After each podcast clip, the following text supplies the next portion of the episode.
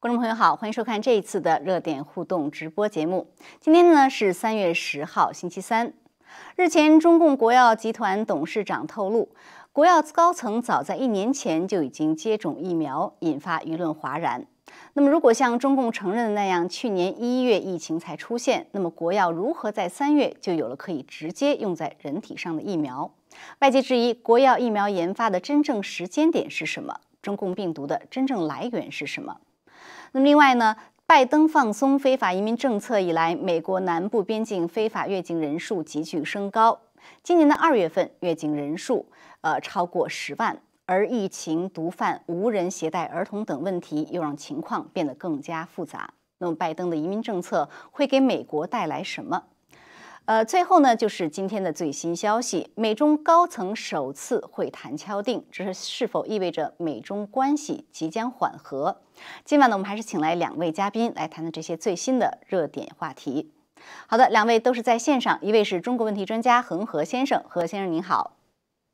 方飞好，大家好，呃，吴建明先生好，好，谢谢。好，那么另外一位呢是独立视频人士吴建明先生，吴建明先生您好，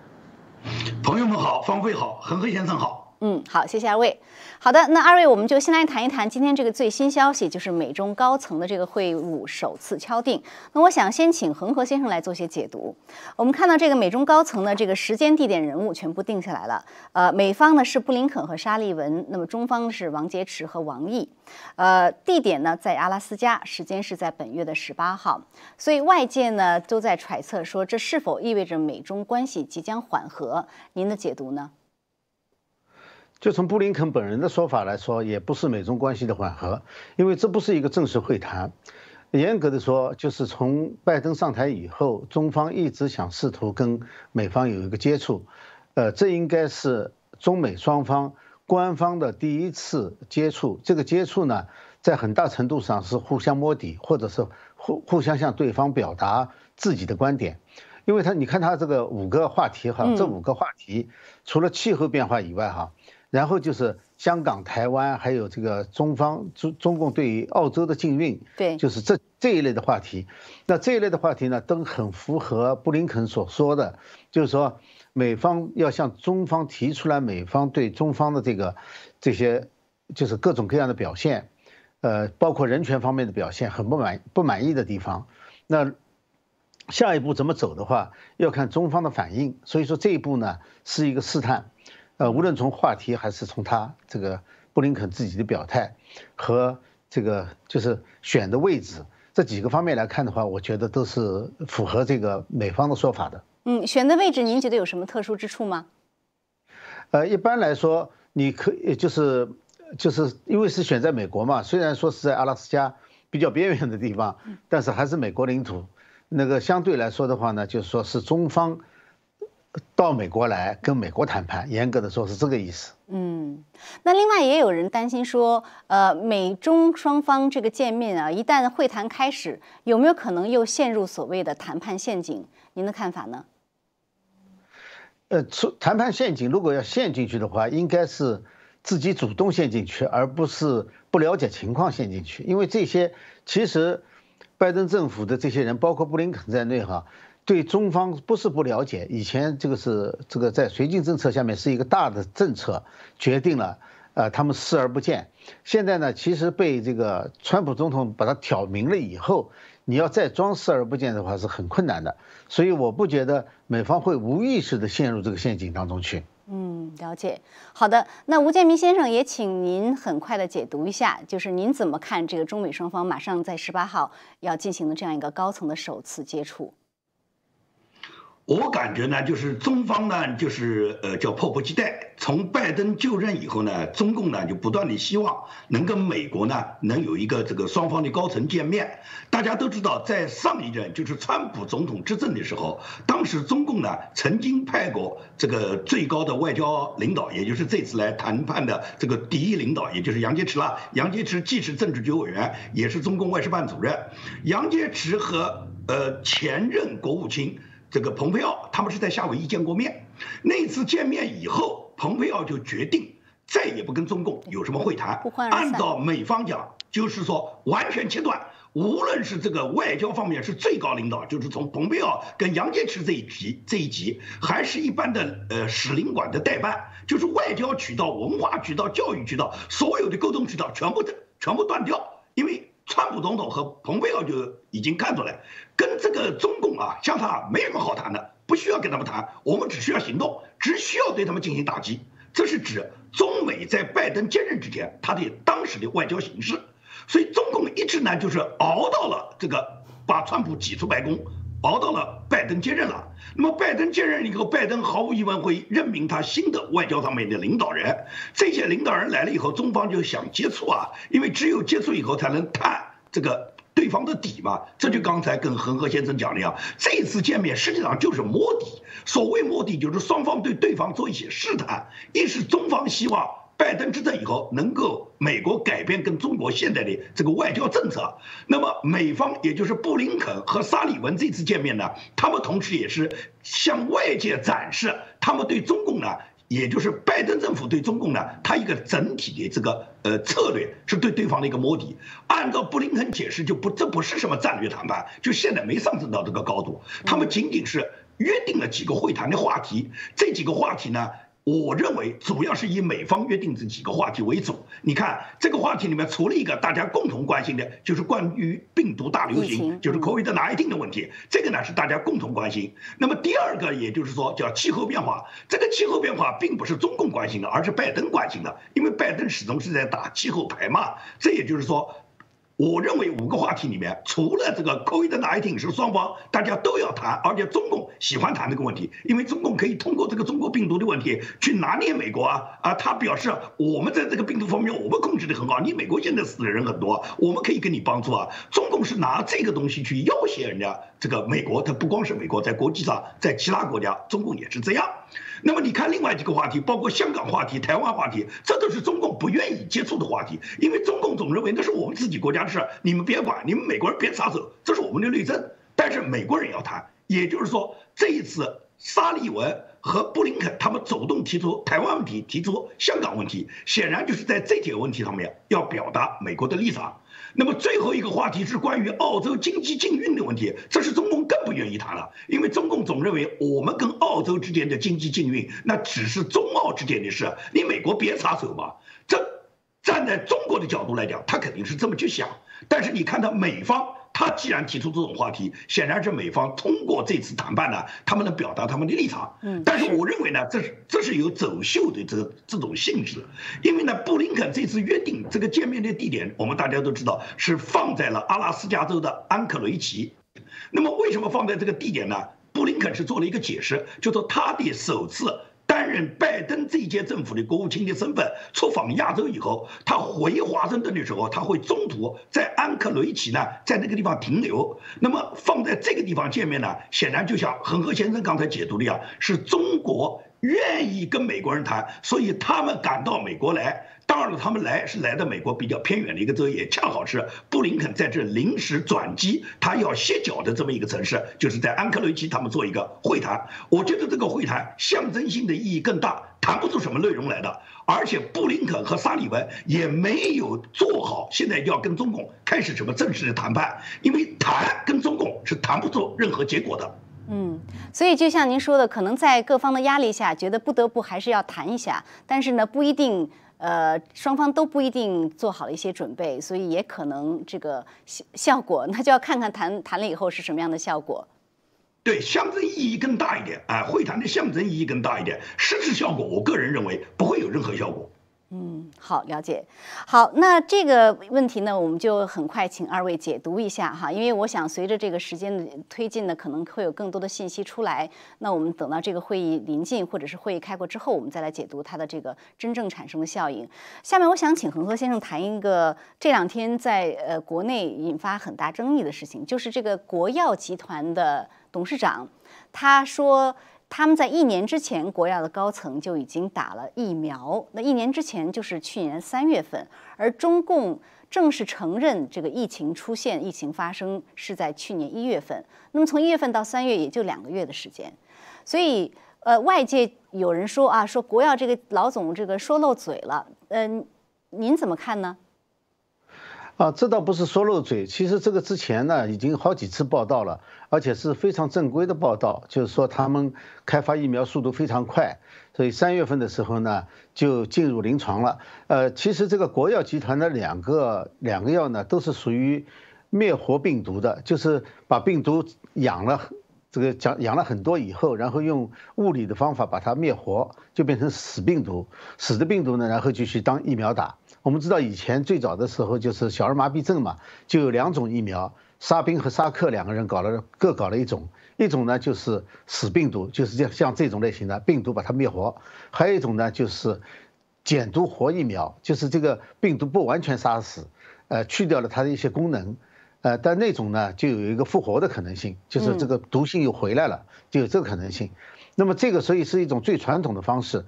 呃。就是两个月的时间哈，我们假设他什么也不做，严严格的说应该说是，呃，他是三月二十三号他们自己内部先打，这是在临床实验之前，而且临床实验还没有批下来的时候，是过了九天以后临床实验才批下来。那么，呃，这段时间呢，如果说他们一开始就有这个病毒株的话，那么加速培养的话，应该是可以拿出一部分，呃，这个病毒做这个疫苗的。这个应该是没有问题，就是说，但是呢，它有一个前提，就是他们认为这种方法培育出来的，然后制成的疫苗应该会有作用，呃，所以他们是全力以赴的做这一件事情。期间应该是任何实验都不能做，任何设计，就是说疫苗它有三个阶段嘛，第一个阶段就是呃事先设计，然后呢就是事先准备，还有包括动物实验，然后第二个呢就是到这个。临床实验，然后第三个呢，就是经过官僚手续批准。一般来说呢，人家是十年嘛，十年到十五年发展一个疫苗。哇！最快的呢，呃，一般也得六七个月。这就是为什么在这之前，那个 SARS 和 MERS 都没有发展出疫苗来。很重要的原因就是，他们不知道这个发展方向。所以说，当他真的研制了有一点头绪的时候，这两个病已经消失了，所以就不再继续研制下去了。这是。那两种就是类似的冠状病毒的这个病就没有发展出疫苗来，所以这次他们，呃，用想高速发展呢是可以想得到的，但是呢确实有这么一个问题，因为他们后来在报道的时候呢谈到了，他们做了动物实验，这个就不符合那个实际情况了，因为动物是对这个人的冠状病毒是不敏感的，它没有动物模型，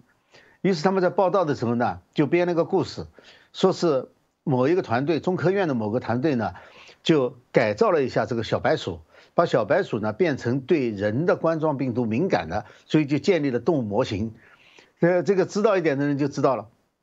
要把小白鼠改造的话，那就是改造它的小白鼠的 A 二的那个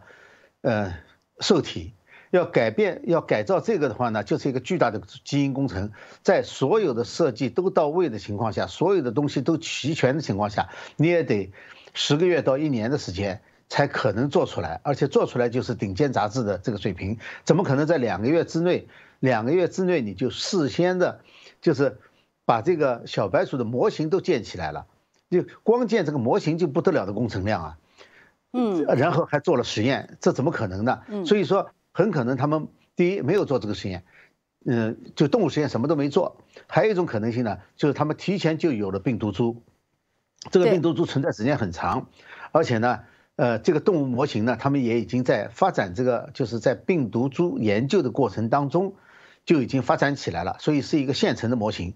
但是他们当然不敢说，他要说有现成的模型的话，人家就说你为什么要建这个模型？是不是你们在研制这种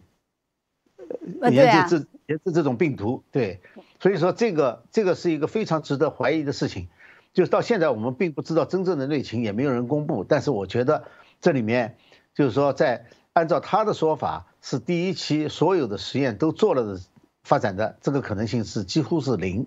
对，所以照您的说法，只有两种可能，一种就是像您说的，呃，一月份开始疫情出现了，然后他又去发展疫苗，然后他这个所谓的中国速度，他不经过任何试验，直接把这个灭活了就拿来用作为疫苗，那么才有可能在三月份打。那还有一种可能性，就是跟我觉得跟美国国务院的报告中的有一点是有点符合，因为当时报告说。去年呃，二零一九年秋季的时候，武汉病毒所就有人出现类似症状嘛，所以国务院的报告就质疑说，这个要调查到底是什么，呃，是不是类似的病毒？那么如果说在二零一九年秋季或者更早一点，这个病毒就出现了，那么在这种情况下，它是有可能去做一些试验，然后到三月份这样有这样的一个疫苗的，是不是？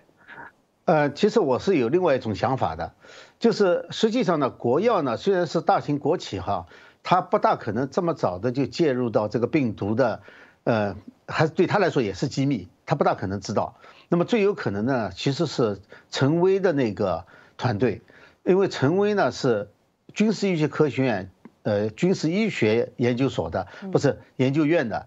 呃，专门研究这个这种，呃，就是叫生物武器嘛。那么，呃，严格的说，就是说，如果说石正丽的团队在和军方合作的话呢？他的顶头上司就应该是陈薇，因为不可能再有其他的单位了部门了。那么这样的话呢，就是当他这个二零一九年秋季他们闯了祸的时候，就是当他们发现可能是泄露的时候，而且他们已经有了病例的时候，他不会通过 CDC 和当地的这个医院系统报告上去，他只可能通过军事系统报上去，那么就报给陈薇。所以陈薇呢？如果说这个项目哈，就是这个冠状病毒改造的项目，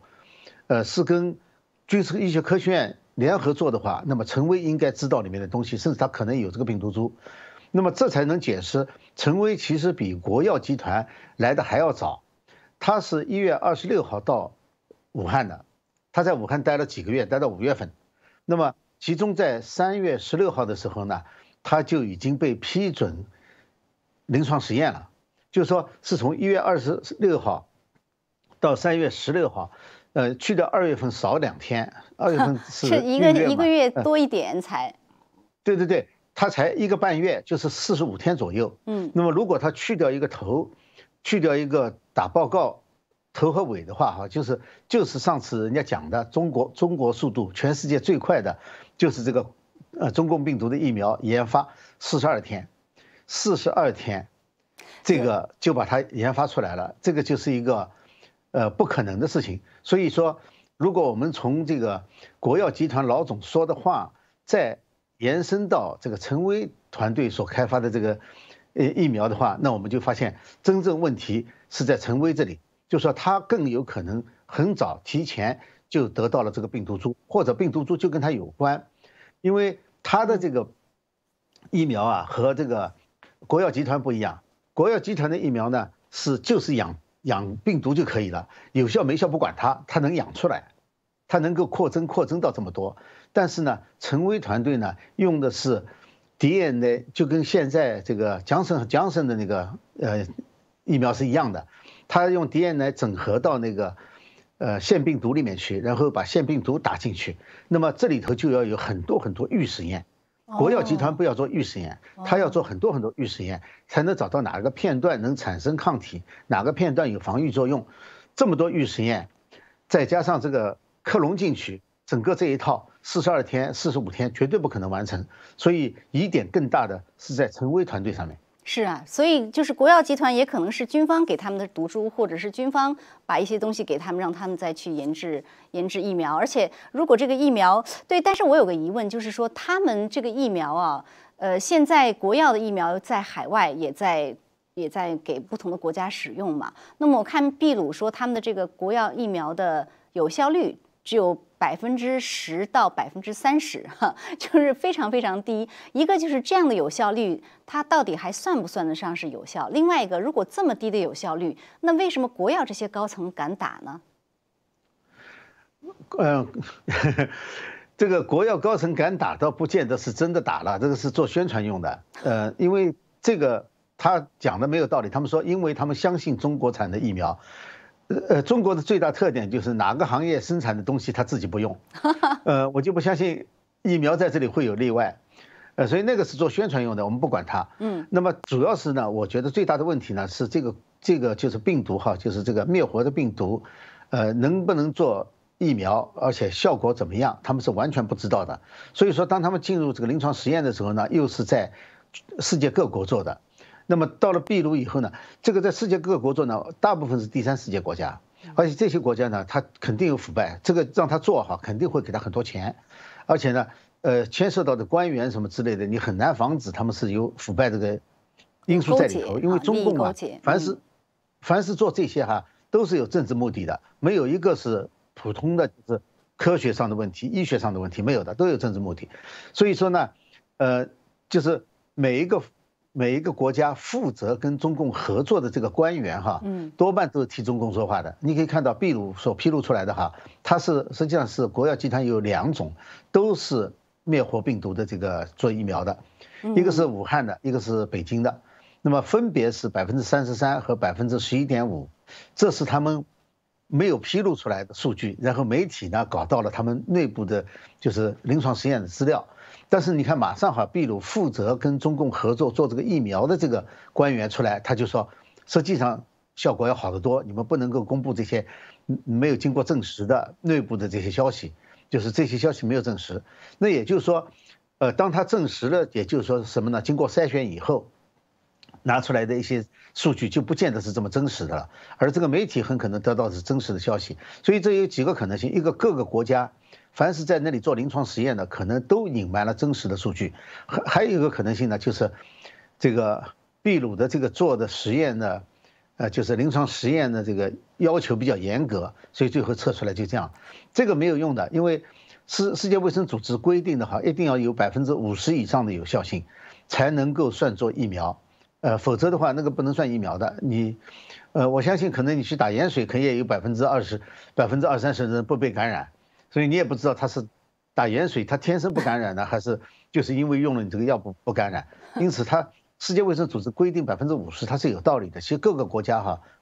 呃，嗯，就是规定的这个最低限度哈，都在百分之五十，高一点的要百分之七十以上，才能够算一个有效的疫苗。因此，呃，中共就是实际上这是一次政治攻势了，就是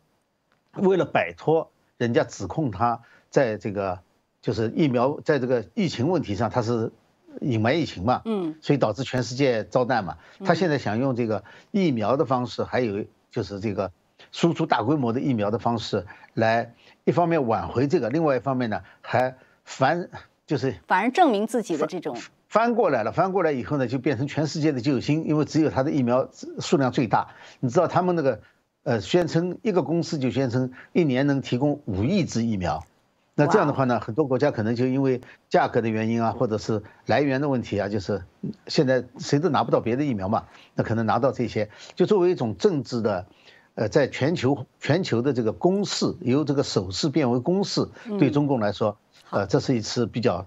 大的这个。进攻型行为，嗯，是。不过百分之十、百分之三十这种有效率啊，说实在的，呃，这个也就是是个心理安慰啊，甚至有没有更负面的结果你都不知道。所以，那好，那疫苗这个事情就呃，请恒恒先生先分析到这里。呃，下面我想请吴建民先生谈一谈啊，国内另外一个正在发生的政治事件，就是两会啊。那现在两会呢已经是接近尾声了，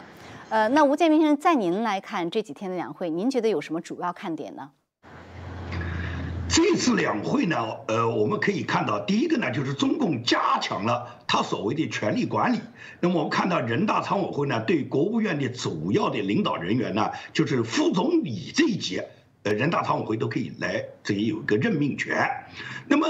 从表面上上来看的话，好像是人大委员会是一个呃全国的最高权力机构，但实际上呢，中共大家都知道，中共是一个这个可以讲就是一党体制，是一个专制的国家，是党控制一切，人大不过是由共产党这个中央委员会来授权人大呢来做这些事，任免这些所有的官员呢，那都通通都是按照共产党这一个指挥棒来转，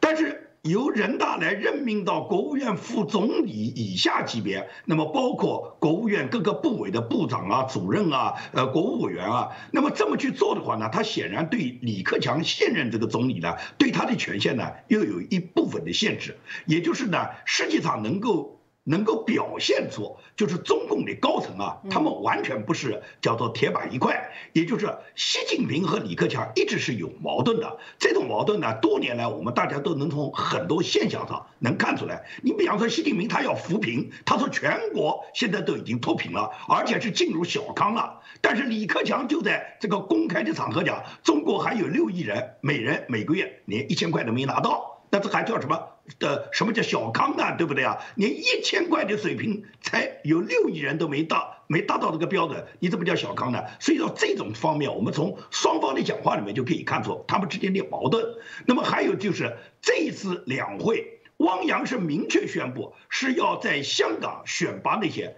爱国者治港。也就是说，根本不考虑什么一国两制、港人治港、高度自治、五十年不变这些话，汪洋全部不提。汪洋提出来的就是爱国者治港，要把香港改造成所有对香港管管理香港的各级的这些领导官员啊，这些领导者，他们一律是首先考核你的标准叫爱国者。那么谁算爱国者？那么由中共说了算，因为在中共的字典上，爱国就是爱党，爱党就是爱党的领袖嘛。所以说呢，汪洋是这么给出了一个，呃，对香港所有各级官员，包括香港的选举，都要安排爱国者治港的这么一个，就是一个根本的原则了，这是要组织原则。但是李克强讲话不是这样，李克强在三月五号，就是汪洋讲的话是三月四号政协开幕式上面。汪洋讲的是爱国者治港，到第二天三月五号，李克强在人大常委会上面开幕式时候，李克强仍然是坚持了邓小平当年所讲的那个十二字方针，也就是港人治港、一国两制、高度自治，五十年不变。这是邓小平呢当年。把香港回归时候欺骗全世界，然后呢，中国呢，呃，中共一贯是以这个腔调来做的。尽管中共不断地在改变香港的自由民主制度，不断地蚕食香港人民他们已经原来拥有的各种民主制度，但是表面上他们装模作样，他们仍然说他们是一国两制，是港人治港，是高度自治的。但是现在这个汪洋就是完全就是把这条路都给你堵死了，提都不提什么一国两制，什么港人自治啊，在香港管理的就是共产党，而共产党指派的各种官员就是爱国者治港，所以说这是两会呢，我们可以明确的看出，就是中共的高层他们表达的态度不一样，那这种态度不一样，实际上是呃一个一个什么一个什么结果呢？也就是实际上习近平就更加的要加强他自己对国内的进一步集权、进一步控制。习近平要控制的是什么？你看这一次在两会上面，他们推出了一个叫做“二零三五年远景规划”。嗯，那么现在是二零二一年，到二零三五年远景规划就还有至少是十四年时间。是，那么二零三五年他们搞的这个远景规划，他们居然在这个远景规划上还铺设了一条高铁，从福建铺到了台湾。并且在远景规划里面就明确就说过了，到二零三五年我们一定要完成，我们要把这条高铁要从中国大陆从福建开始延伸到台湾去。所以说，习近平他讲这个话，他的什么目的呢？第一个是让所有人的。鼓鼓中的精神，认为你看啊，我们马上连高铁都要修到台湾去啊，那台湾肯定这两年就要把它收回来，因为不把台湾打下来，你怎么去建这条高铁？因为大家都知道，建一条高铁，它无论从规划的时间、测量的时间，到它实际施工的时间，你像这么长的一个距离，因为。如果是福建到台湾这条高铁，它的整个的距离啊，它比这个港珠澳大桥要是它的两倍多的这个距离。而，港珠澳大桥修了十几年，那你说你如果是从福建修到台湾，你就算是你的速度是港珠澳大的大桥的一倍，你也得有十几年啊。那从现在到二零三五年，一共还有十四年啊。按这个意思，就是很多人认为马上就要把台湾收回来了。毫不掩饰。啊，这个呢，我们不排除中共他有政治上的这种宣传，让给给小粉红打击嘛，给老百姓打击嘛。我强大的天朝啊，台湾我马上就给你收回来了，铁路都修修过去了吧？这是一是跟中国老百姓打击，第二个对台湾一种威胁嘛，告诉台湾人看到了啊，高铁马上来了啊，到十四年以后，二零三五年咱们就建成功了，这是一个方面，一个用意。也就是说，对中国的老百姓打击，对台湾的恐吓，同时还有一个习近平更深层的用意，就是什么？测试对全民做一个测试。什么测试？就是，习近平要连任，习近平要终身制，习近平至少要他要把他的这个职位保留到二零三五年，因为习近平大家都知道，他是一九五三年出生的。到二零三五年，习近平的年龄是多少？二零三五年跟习近平一九五三年，习近平就做到了八十二岁。那么习近平他现在推出的二零三五年的这个远景规划，毫无疑问就是中共的大小官员，尤其是现在追随习近平、给习近平拍马屁的人都讲：哎呦，离不开习总啊！我们要习总领导啊，没有习总领导，我们到哪能实行远景规划呢？你看看中共的高层对习近平吹捧的话，肉麻到什么地步？尤其是连王岐山这么老辣的一个，可以讲一个老狐狸，王岐山都在这次两会上讲，习近平是党的核心，是我们的灵魂，离开习近平的思想，我们党就前进发展不了了嘛。这都是王岐山都这么不要脸了，就更何况什么？重庆的书记陈敏尔了，这个北京的书记蔡奇了，天津的这个这个书记，他们都是对习近平的吹捧，就是忠诚不绝对，就是绝对不忠诚嘛。所以说呢，这些高层那么拼命吹捧习近平，他们就希望习近平连任。你习总连任，我们跟着混啊，说不准我们也多混一届啊。因此呢，他们希望习近平能够连任。习近平测试大家，就是告诉他，二零三五年远景规划要实现。那么我习近平带着你们干，台湾我给你们收回来，到时候我才八十二岁，八十二岁怎么不能干？毛泽东毛泽东干到八十三岁，你们有意见吗？那拜登今年当选，拜登当选时候已经七十八，他把这四年任期做下来，不是八十二吗？说不定八十二以后，拜登还想连任呢。那么八十二这个怎么不能干？啊我习近平天朝的皇帝，你你你美国总统能干？您您把他的心理说的很生动。对啊，我我中国怎么不能干？所以说，我觉得两会上推出这个二零三五年远景规划，以及习近平做的这些事，他都是对一个全民的测试。他一定要让你们觉得中国离了他习近平不行，由他带着你们才能实现这个二零三五年远景规划，才能够全民奔小康，才能把台湾给你收回来。这是他们。两会里面表达的一个主要的这个对全民测试的一个方案，同时也是习近平在党内加强他绝对的权威，也就是告诉所有他的反对的政治对手，就告诉他们都死了那条心吧。现在全党都拥护我，二零二二年肯定是我连任二十大，完了以后我要带着你们奔到二零三五年，你们就别想着就说是让我下台再找什么接班人，谁来接班谁当主席，谁当主席谁的命就没有了。所以说没有哪一个人现在敢。想的要来接习近平的班来当什么主君？嗯，这是指他国内。那国国外呢？国外习近平最近我们在网络上看到，他在明确的中共高层官员的上面有一个讲话。他这个讲话就是什么？现在我们美国是一切祸端之源，我们中国最大的这个敌人，中国最大的这个呃外交和国防上面对我们最大的威胁就来自于美国。所以说，我们一定就说要把美国视为敌人。那么大家都知道，这么多年来，中共在公开场合啊，在老百姓那边对普通草民是不断的宣传美国是我们最大的敌人啊。但实际上，他们把自己家里面的老婆孩子、小三啊、呃钱啊都搬到美国来了，他们都藏在美国，满朝文武藏绿卡，半壁江山养红颜，这是中国的现状。但是呢，共产党的高层呢，就像习近平本人呢，他还要装模作样跟美国人讲，哎呦，我们两国关系好得很啊。川普总统刚刚接任的时候，习近平第一次访美的时候，他跟川普讲，有一千个理由要跟美国搞好关系啊。但是现在呢，他直接告诉他的下级官员，是我们美国是我们最大的敌人，我们要跟美国干，美国是我们明确的目标。所以说呢，中国他的这个军力的增加，习近平的野心膨胀，习近平他要搞人类命运共同体。包括他修改国防法，他通通都在这次两会上面明确的就露出了他自己这种称霸世界的野心。确实是这样，就是这个形势其实非常紧急。呃，美国方面也在，呃，军方也在不断的发出警告。很快我就问您，因为呃呃，就是请您很快的预测一下，因为外界对于中共呃是是不是会对台湾动武这个问题，现在升高了一个。到了一个呃非常关注的地步啊，有人说两年，有人说六年，有人说他第二任期开始什么什么的，很快。您的认，您的预测呢？我可以，我一直是这么预测的。习近平如果也想打台湾，他一直有想打台湾的想法，因为习近平很膨胀，他认为他个人的能力，他在党内的威望已经超得过毛泽东了，至少是跟毛泽东一样，所以他现在能调动三军，他有打掉台湾的这个决心，有这个野心，他不考虑他自己究竟有多少能力，但是他知道。如果美军不参战，他是绝对是敢对台湾动手的。不管他真正动手的时候，中国人民要付出多少代价，中国要奉献多少炮灰，他不管。只要你美军不动手，而他测试了拜登的底线，他知道拜登一定不会派美军动手。所以说，习近平有打的这种想法。而习近平这种想法呢，这不仅仅是中共做好了对台湾武力攻台的准备，最关键什么？美国已经看到。我就在今天看到美国亚太地区的海军上将。海军上将是亚太军区的这个呃美国太平洋舰队的司令，嗯，他明确就讲过，根据他的判断，习近平会在六年之内，就是在二零二七年之前，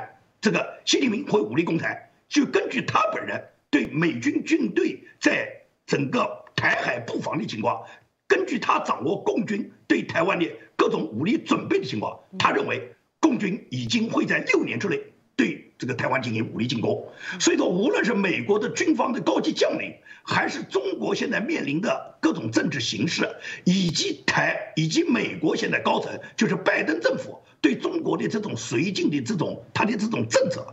都促成了习近平在短期内他对台湾有武力攻台的想法。这种可能性已经非常非常大。我个人认为，习近平会动手的。嗯。好，那谢谢您的分析啊。这个我想国际上呃都在引发关注，所以都在做一些呃举动，能够确保这个区域的这个呃紧张局势降温。呃，那后面下面还有一点时间呢，我我也想请恒河先生来谈一下呃这个南部边境的问题。我们看到说这几天南部边境呢，在某美国国内是个非常大的问题，不管是参议员啊，还是德州的州长啊，呃都在提出说南南部边境现在这个危机。只是刚刚开始就已经非常的难以处理，那么到最后个到越到后面会越糟。二月份呢，有十万个非法越境的人被抓住，这是被抓住的，还不包括被逃走逃走的。那么一月份呢，其实是有。快八万这个非法越境的人，所以您在德州以前有居住过哈？您有没有听说过这样的一个局势，这样一个局面？然后您觉得现在这样的局面和拜登政府的这种和对于非法移民、对于移民的政策是不是直接相关呢？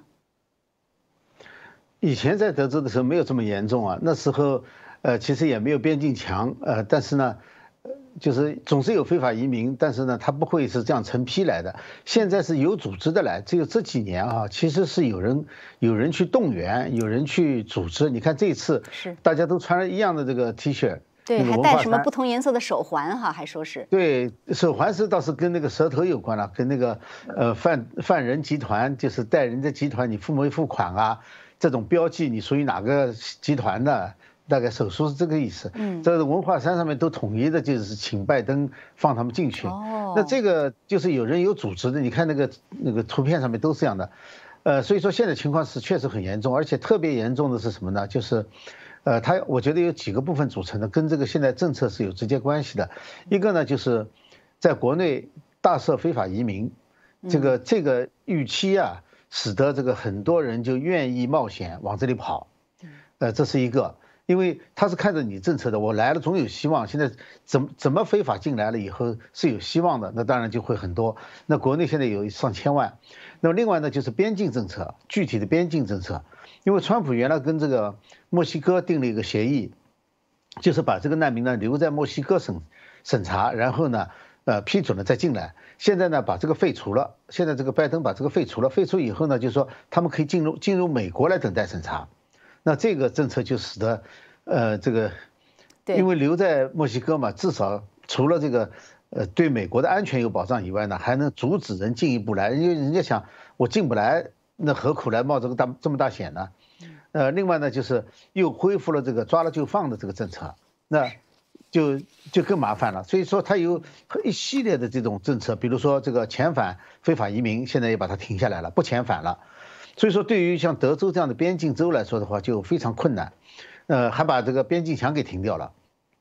所以这个边境州就呃自己要承担很大的责任，因为伤害的是第一步就伤害的就是边境州的这个居民的安全和这个州的本身的安全，所以德州呢现在是首当其冲，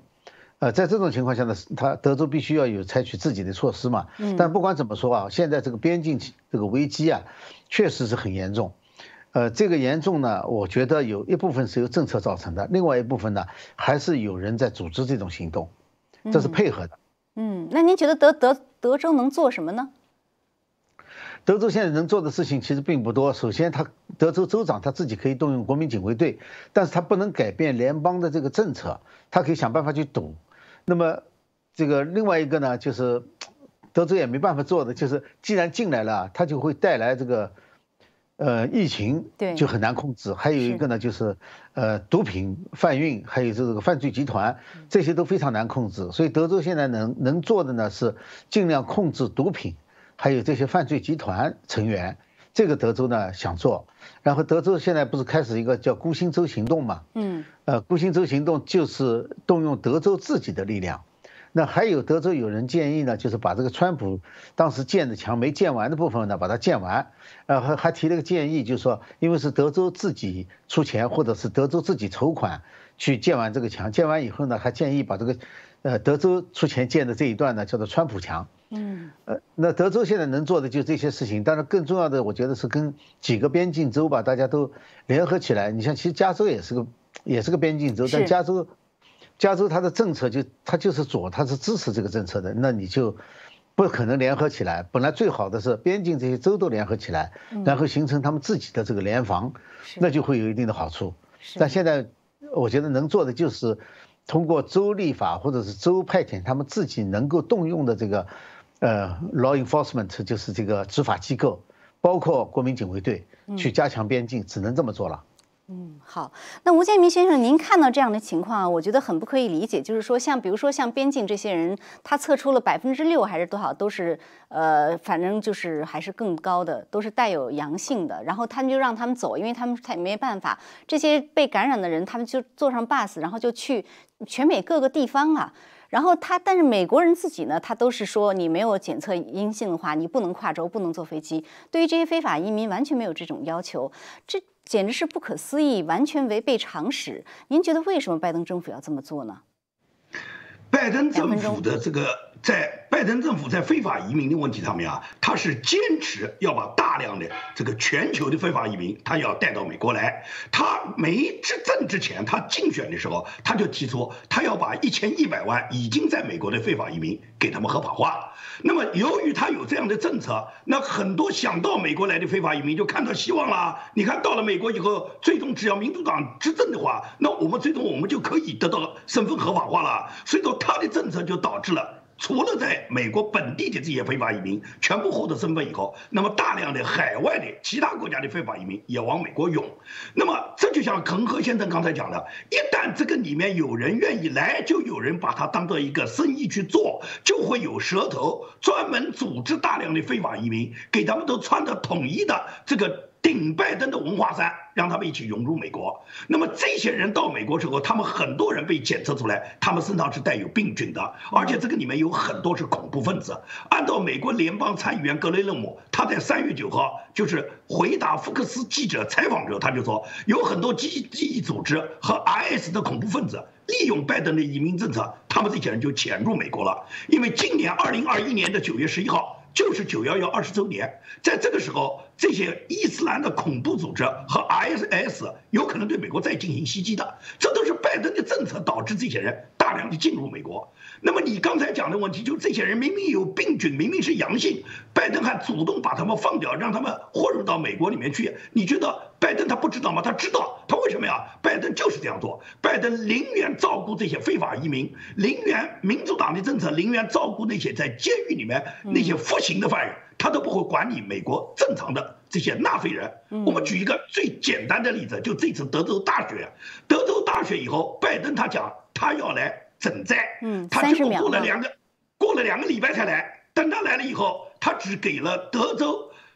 七十个县，就是三分之一不到的县，给他们救济。哦，德美国人不救济，但是把钱拿去救济非法移民，他们就这么去干。这就是他的移民政策，他的移民政策就导致了美国的后患无穷。是，所以很可能他真的就是把它作为一个票仓，他根本不太管美国的这个民众啊。